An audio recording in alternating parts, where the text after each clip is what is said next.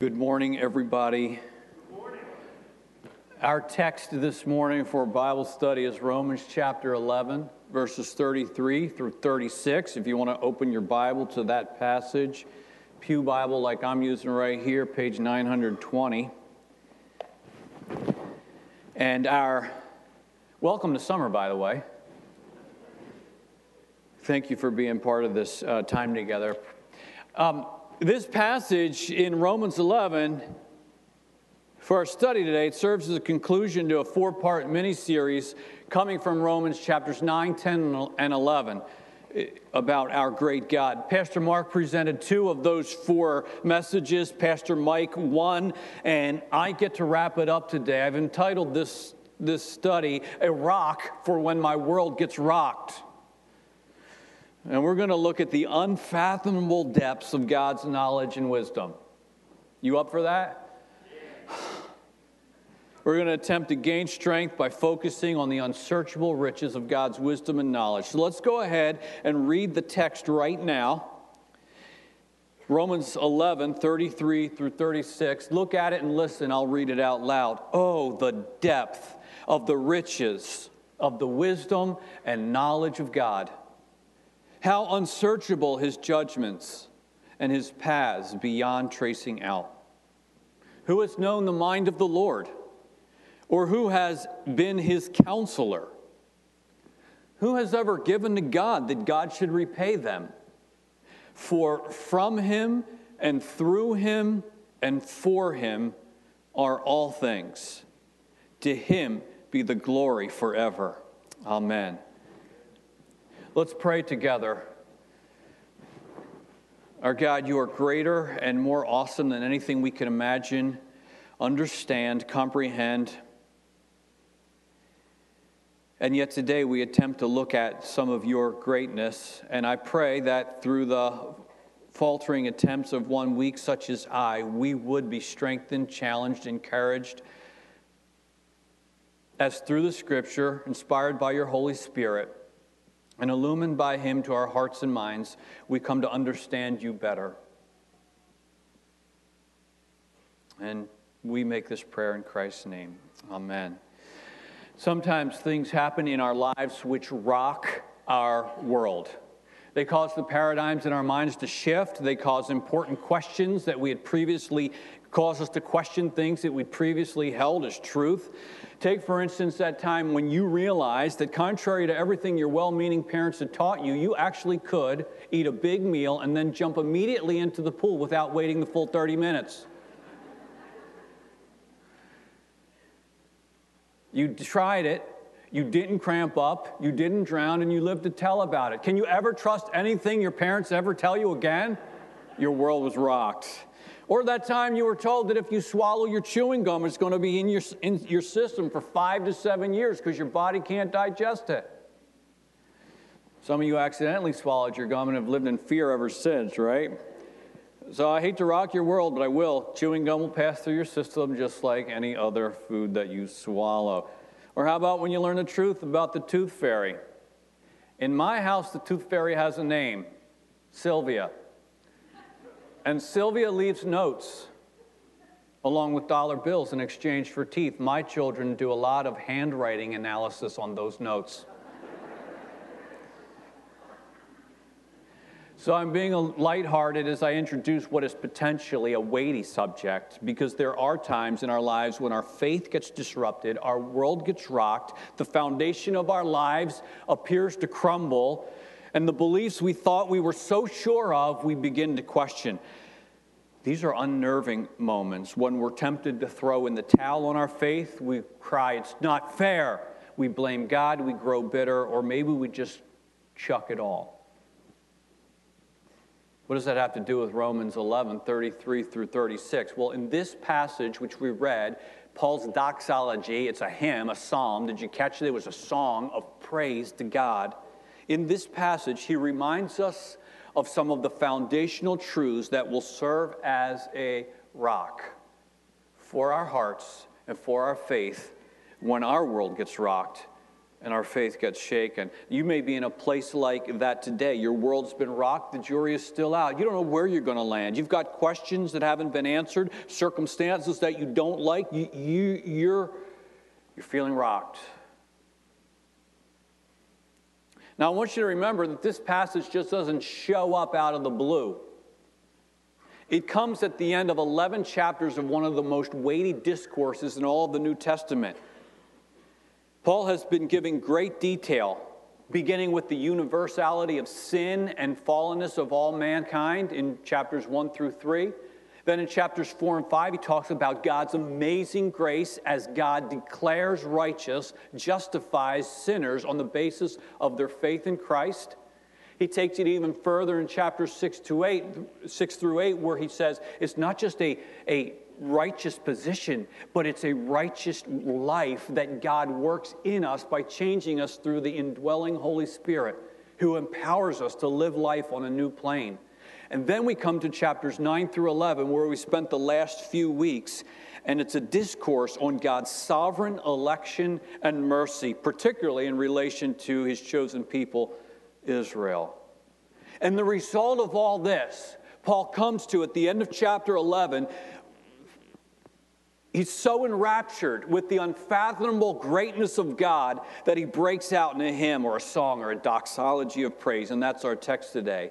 It is the experience of this greatness of God that will become a rock in our lives when our world gets rocked and our faith gets threatened. Now, I think there's two things generally that rock our world and threaten our faith. And the first we could call unanswered questions. But let's add to it unanswered questions or unacceptable answers.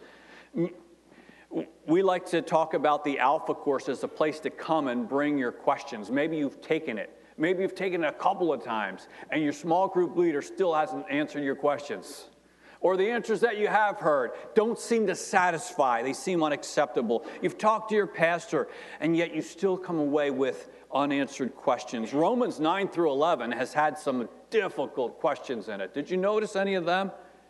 When discussing God's sovereignty and election of some, but rejection of others, we're faced with some hard questions. God says in chapter 9, Paul's quoting uh, the Old Testament in chapter 9, 13. He says, Jacob God speaking, Jacob have I loved, but Esau have I hated. Wait, that's not fair. Romans 9 18, God has mercy on whom he wants to have mercy, and he hardens whom he wants to harden. That's not fair.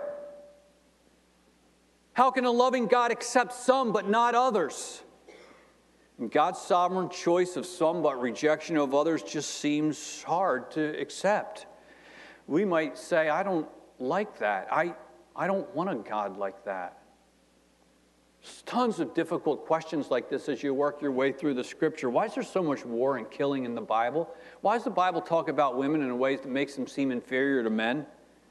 Why is biblical morality so out of touch with today's world? Why is there so much suffering in the world? If God is a God of love, then why? Fill in your blank a question we've all asked. Unanswered questions or answers that feel unacceptable threaten our faith. I think, however, most of us can tolerate a little bit of intellectual dissonance of unanswered questions as long as our lives are pretty much going okay, running smoothly. But you know what? When things don't go smoothly, those questions arise to the surface anew in an acute way. This is the second thing that can really rock our world and threaten our faith. It's unacceptable, uh, unfavorable circumstances or what feel like unfair outcomes. You know what I'm talking about, right? Those things we didn't want, we wouldn't choose, we can't control health issues that won't go away, relationships that we can't resolve, unfair treatment at the job, promotions that we deserve that go to somebody else, financial pressures that seem to suffocate us continually. And so often it's the accumulated pile of unfavorable circumstances. Maybe not a cataclysmic one time event, but the accumulated pile of unfavorable circumstances which rock our world and result in a general disappointment with life and ultimately with God. Have you been there? You thought your life would be better. You thought your marriage would be better. You thought your kids would turn out better. You thought your career would be better. You thought your health would be better. Most of us are plagued by this elusive better. And we don't even know exactly what better is. We just know we don't experience it. And the accumulated effect of it all is a general disappointment and a deep seated disappointment and disillusionment with God, with church, with faith. Your world's rocked not in one cataclysmic event, but in that accumulated pile of unfavorable circumstances. And maybe just feel like fading away, giving up on the God thing, and hoping no one will notice or care. What do you do when your world gets rocked? I want to talk through a couple different directions your life can go when you're in, a, in this situation.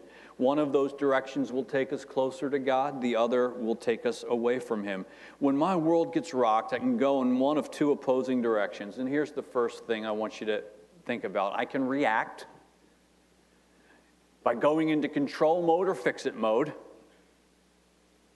or I can rest in God's limitless knowledge and wisdom. Those are two opposing directions you, that I can go. Now look at verse 33. We've already read it, but look at it again. It said, Oh, the depth of the riches of the wisdom and knowledge of God. That's a place to rest. But you know what? I'm more wired by nature to want to fix things and control them. Are you? Now, that's fine in some areas of life, like automobile maintenance. I actually, when my wife brings to me a a dilemma that, or tells me the car's doing something weird, I get a little excited, and inside I go like this Oh boy, I like thinking through the problem. I want to diagnose it. I want to go online and research it. And by gosh, by golly, I can't wait to fix it. I know that's really weird, isn't it? Even when I structure a sermon, I find myself gravitating to an outline that presents steps that we can take. I'm very much a how to DIY kind of person. But you know what? There comes moments in all of our lives when we're in way over our heads with no chance for us to control or fix the circumstances. Our world gets rocked with the med- medical condition that the doctor calls uncurable, the broken relationships that we can't fix, the injustices that we can't make right, the unfairness of it all. We find ourselves in over our heads and we need a rock that we cannot provide for ourselves and we realize that going into control mode and fix it mode doesn't work anymore. In fact, it often makes things worse. God has a better option. He calls us to rest, rest in a God who has unlimited knowledge and wisdom. Oh, the depth of the riches of the wisdom and knowledge of God. Think about all those words depth, depth. That means that God's knowledge and wisdom is deep, profoundly deep, beyond our ability to comprehend. It's so deep we can't go there.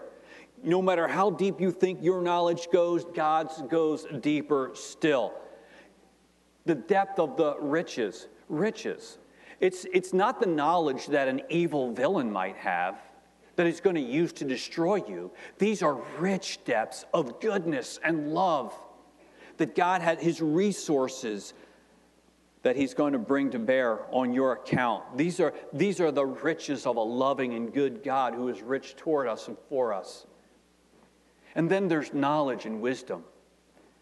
Knowledge and wisdom are often used synonymously or interchangeably in Scripture, but I think there's probably a little bit of difference between them, especially in light of the fact that Paul uses them both in the same sentence. Knowledge is all the information that God has and knows and he knows a lot. His knowledge is deep. Why wouldn't it be? He's the author of all things. He created all things out of nothing. And when your raw material is nothing, you never run out of raw materials with which to create. Isn't that mind blowing? There's no limit to his knowledge or to his creative power. He knows everything about everything. I don't even know there are, there are things to be known. He knows things about things that I don't even know there are things to be known about. He knows everything about my life in every detail. He knows every detail about the lives uh, on every level of the persons, the people that I love. He knows every detail intellectually, physically about them, uh, emotionally, spiritually. Nothing is beyond his understanding. I can rest there. And I can put my control freak, fix it, do it yourself strategies aside, and I can rest.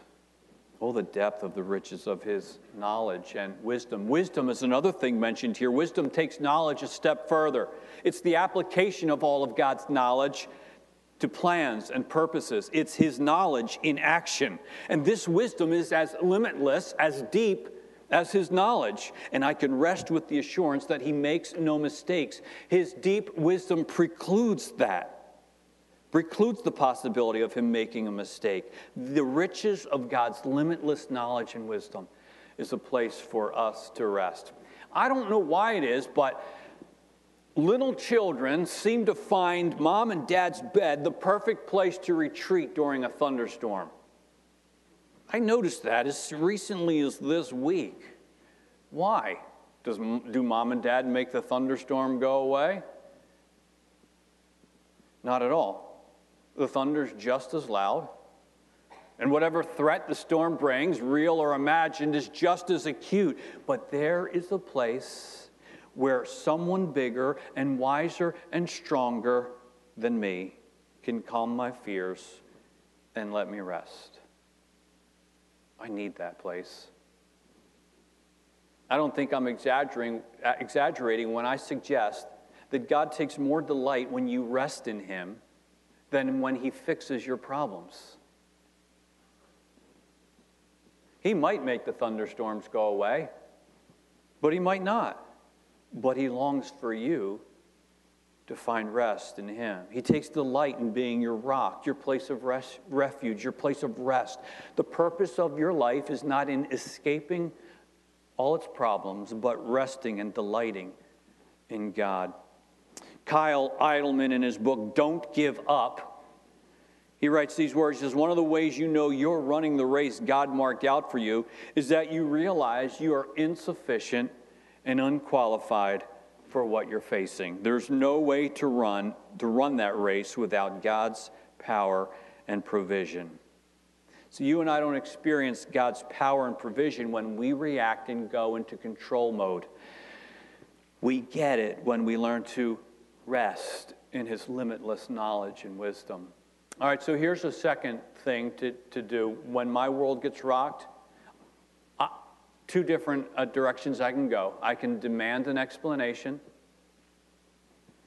or I can accept that God has higher and wiser ways. Now, this grows out of what we've just seen of God's limitless knowledge and wisdom.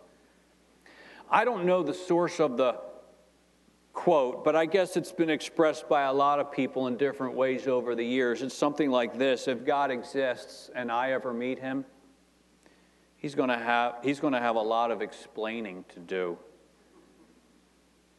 Now, I don't want to criticize anyone who's ever felt that way or expressed that question because I get it. You know what else? I don't think God is uh, intimidated by or opposed to our questions. Abraham questioned him, Job questioned him, Habakkuk questioned him. But each, each of those men also came to accept that God has higher and wiser ways than our limited understanding could possibly fathom or grasp. And isn't it not possible that God knows something that I don't know? And that if I knew what he knew, I might have a different perspective on things? Now, verse 33 continues. We read it. Look at it again.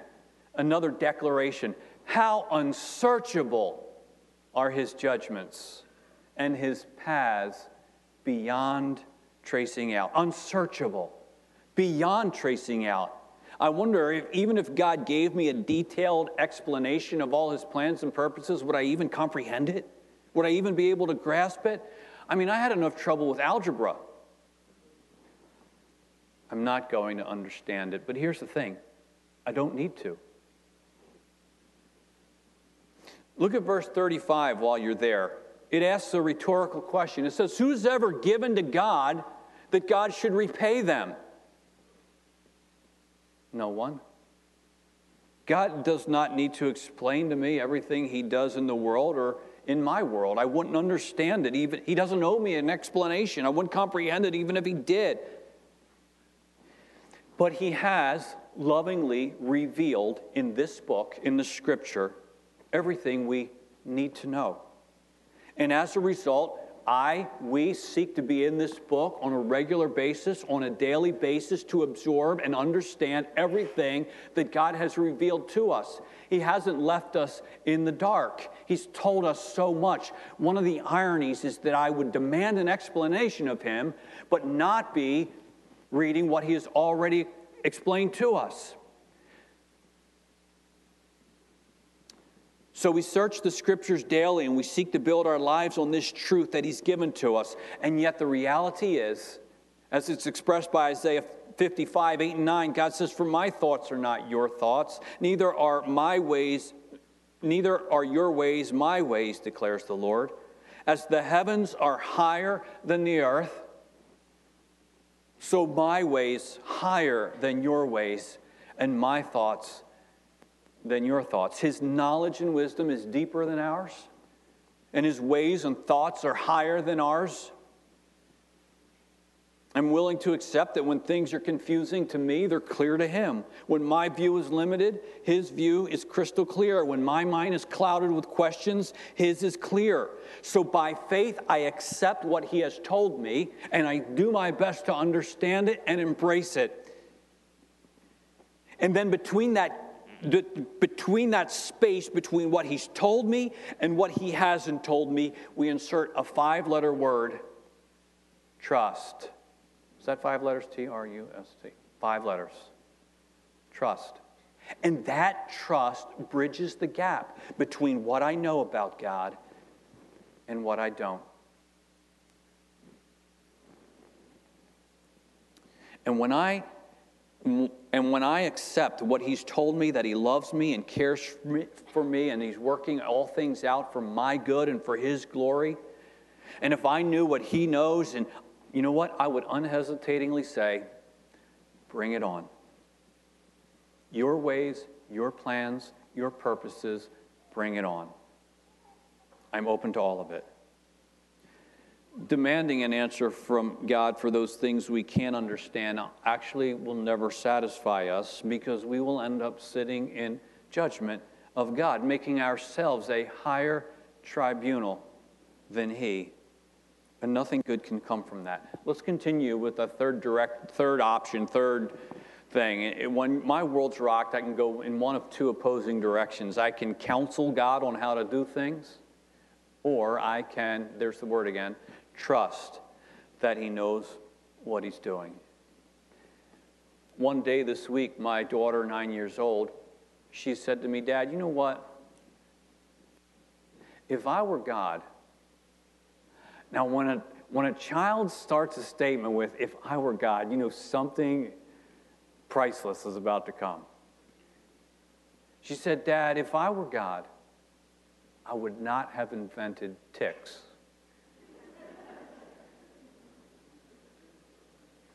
It's precious to me because I love that she's sharing with me, her dad, what's in her heart and mind, but it's also precious because it is so profound because every one of us comes to a place at some point we are sitting in, we're giving God counsel on what he should or should not have done, what he should or should not do.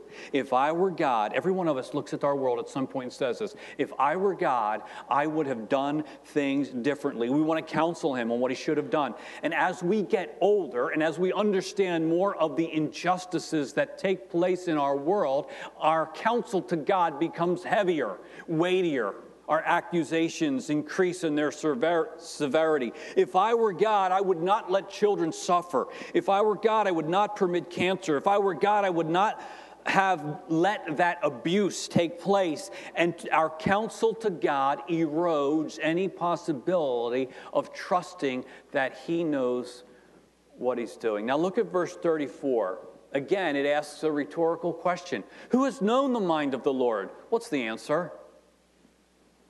No one, except to the degree that he's revealed his mind to us. Or who has been his counselor? Again, what's the answer? No one. We could not advise him even if we wished to. What wisdom do we have to share with him? What do we know that we need to inform him about? Anything we know, it's because he's revealed it to us.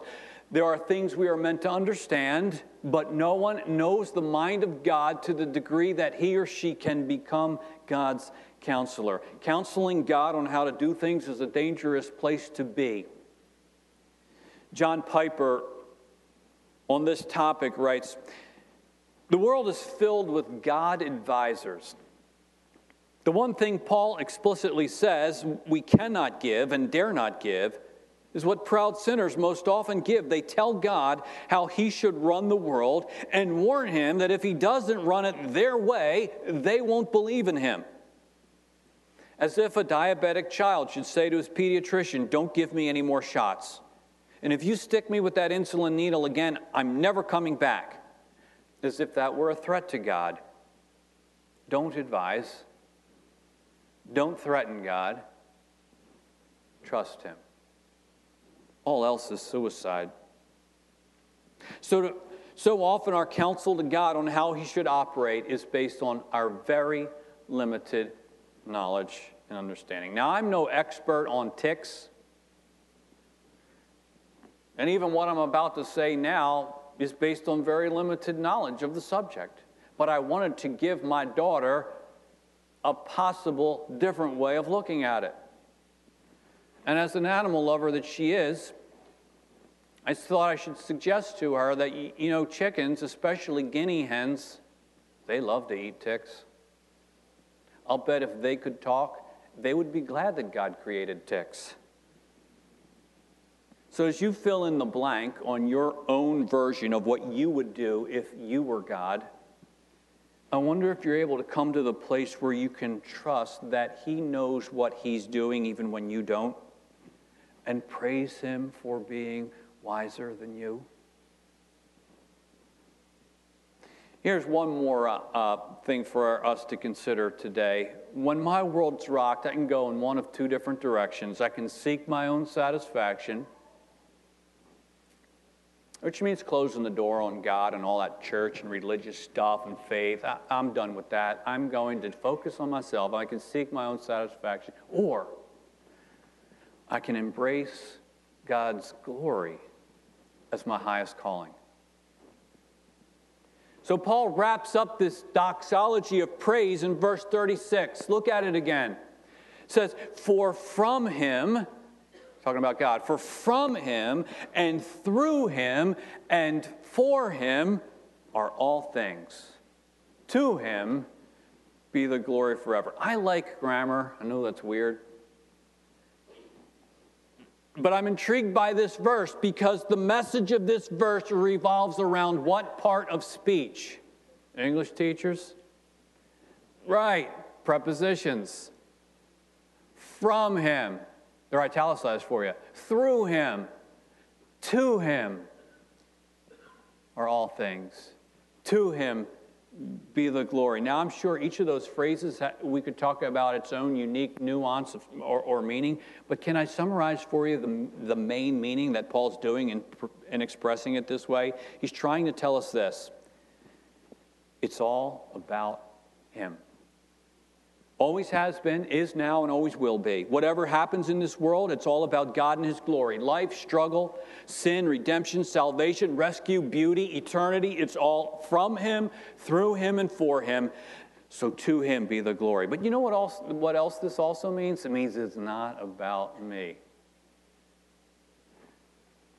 It means it's not ultimately about me. It's not ultimately about you. We are players. He created us to be sure. He's given us minds to think and to reason. He's given us free will to decide and to act. But there's nothing we have that hasn't first come from Him.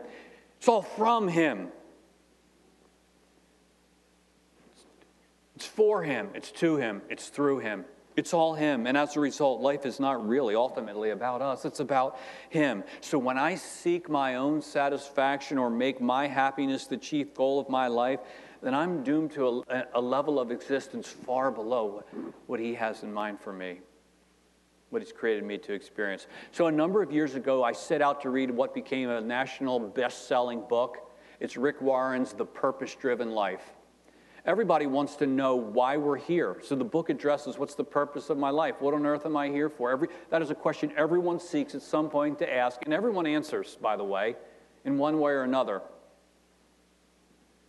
And you will live your life in accordance with the way you answer that question.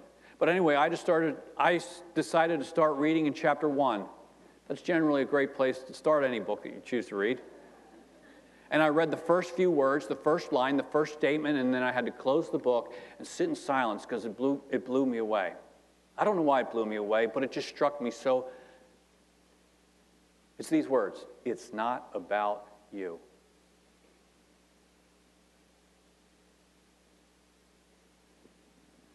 He then continues in that opening paragraph the purpose of your life is far greater than your own personal fulfillment, your peace of mind, or even your happiness. It's far greater than your family, your career, or even your wildest dreams and ambitions. If you want to know why you were placed on this planet, you must begin with God. You were born by his purpose and for his purpose. That sounds like Paul's doxology. For from him and through him and to him and for him are all things. To him be the glory. That includes you, your life, your, the details of your life, even the ugly ones that rock your world. It's all about Him and His glory. So the text today ends with this declaration To Him be the glory forever. Amen. When God's glory becomes the, the overarching and highest purpose of my life, then I'm living out my life's purpose. You see, your life's purpose is not a task to be accomplished or a checklist to be completed. It's a God to glorify, a God to know, to love, to serve, and to enjoy.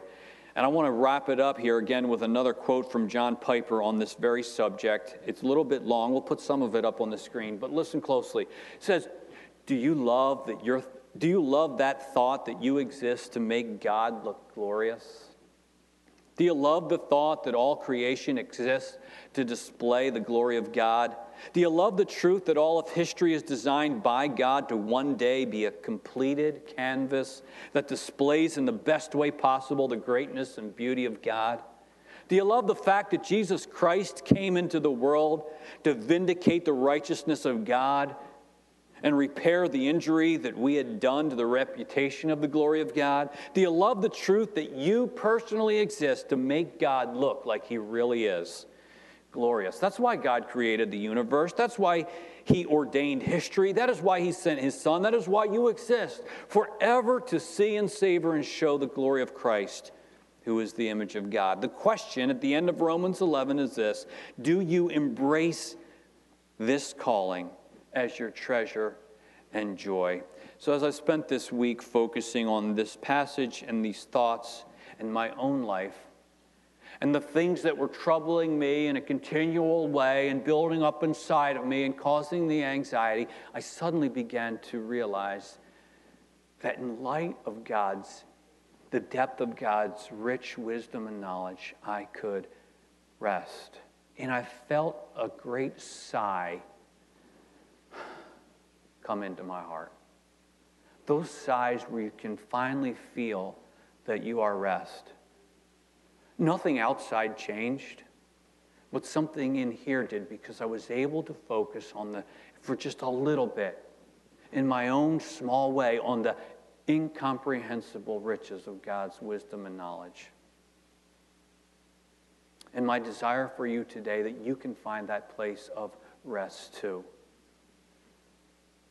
To him be the glory forever. Amen.